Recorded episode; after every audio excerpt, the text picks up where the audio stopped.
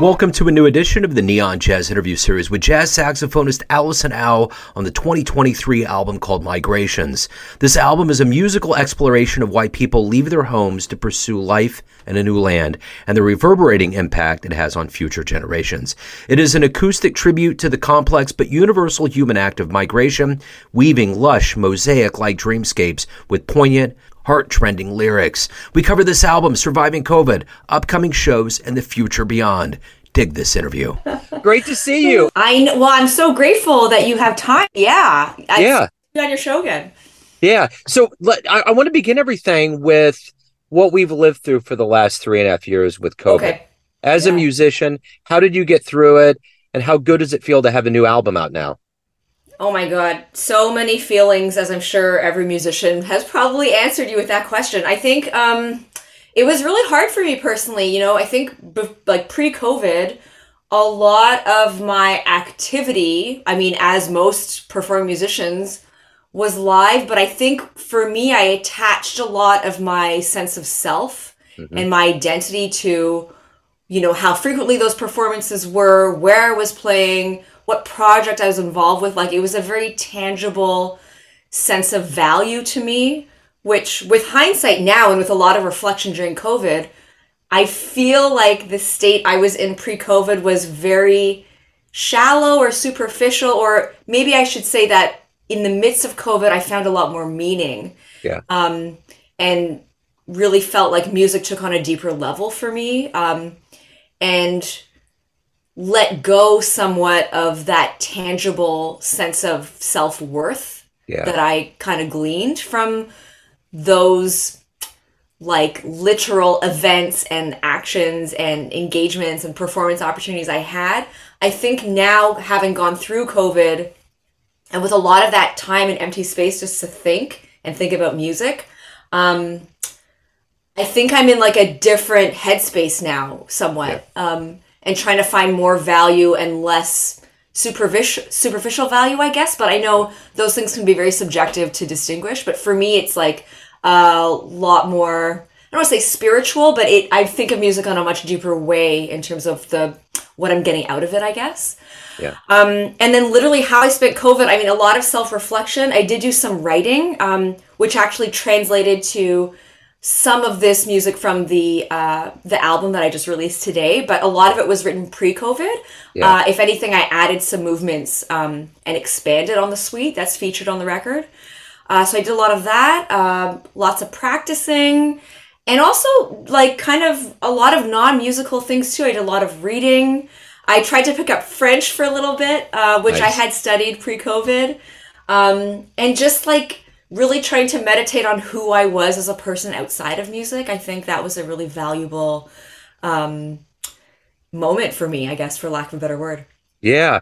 So, you know, I'm curious. It's release day. Do you do anything special on re- release days? I mean, for me, I might do a little celebration with my husband, but um, you know, I think for today, because actually, you know, I was going to say the climate is changing so much for what a release is for a lot of Yeah. musicians now. Um, for my particular album, I opted to do an exclusive to Bandcamp release. Yeah. So everything's really quite online, and I, I know as a lot of people who do Spotify and whatever other platforms.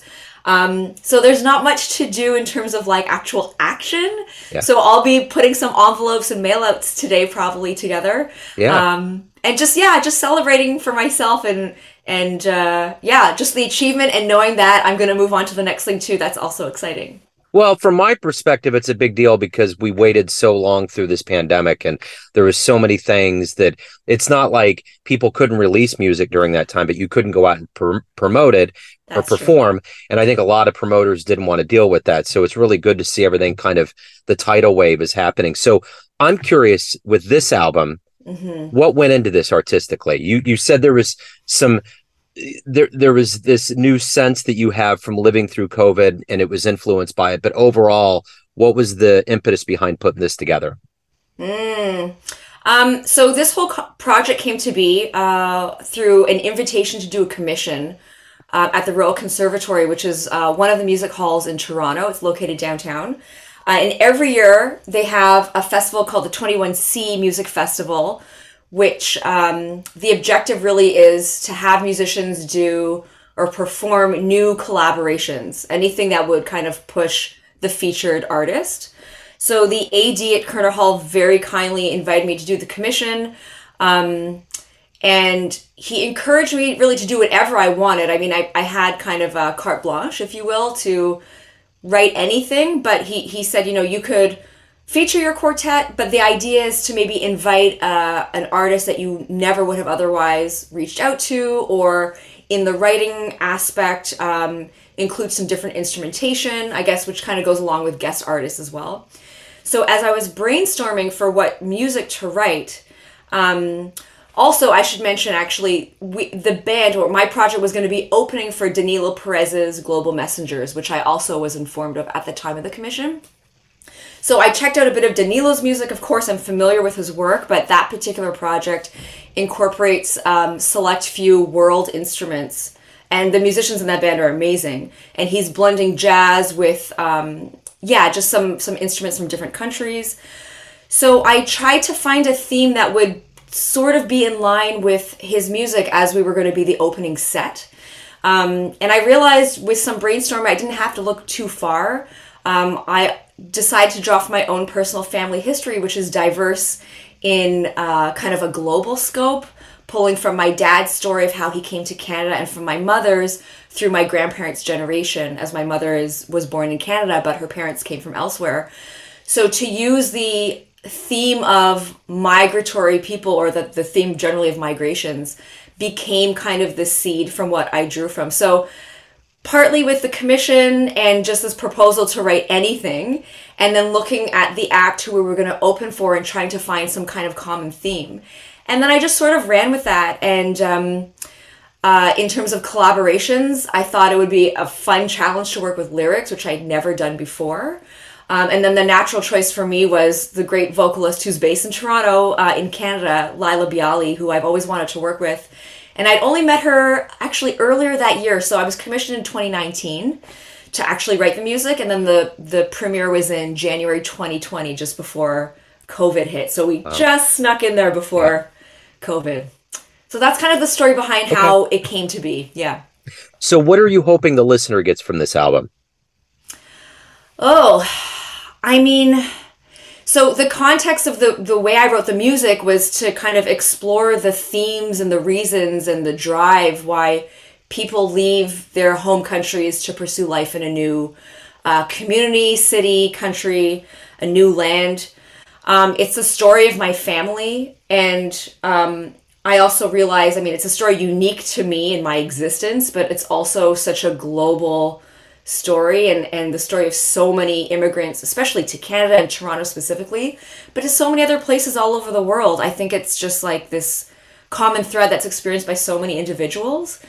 Um, so I hope that listeners um, maybe perhaps read a little bit about the context in which I wrote the music, but also I hope that they're taken on this journey. You know, when I consume um, other art forms, whether it's literature or you know, theater or films or dance, whatever it is, I hope to almost like know nothing about it and just dive right in. And hopefully, I want to consume the perspective of that artist.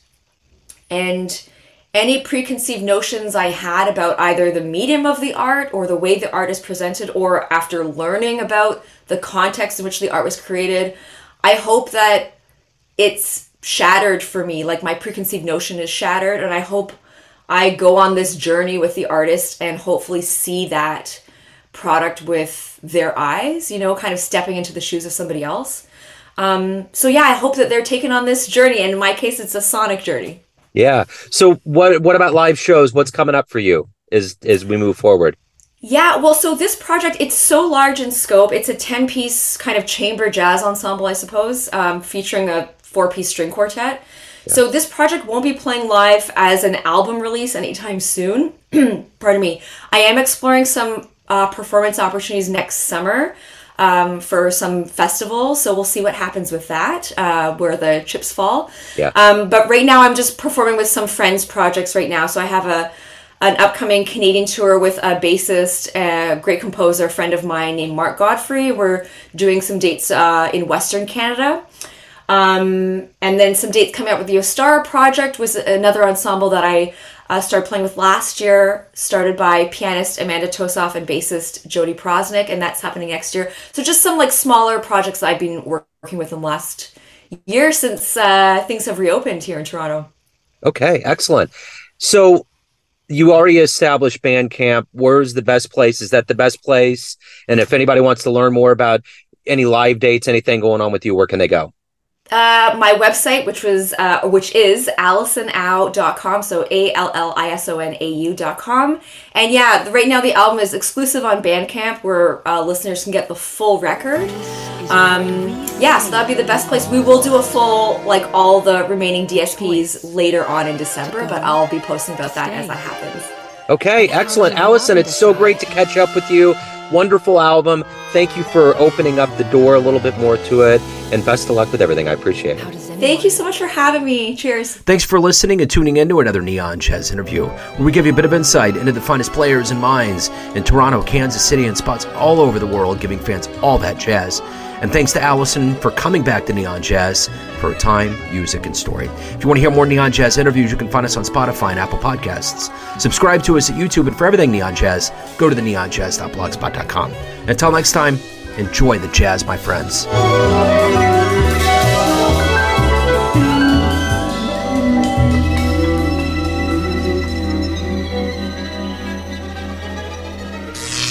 Neon Jazz.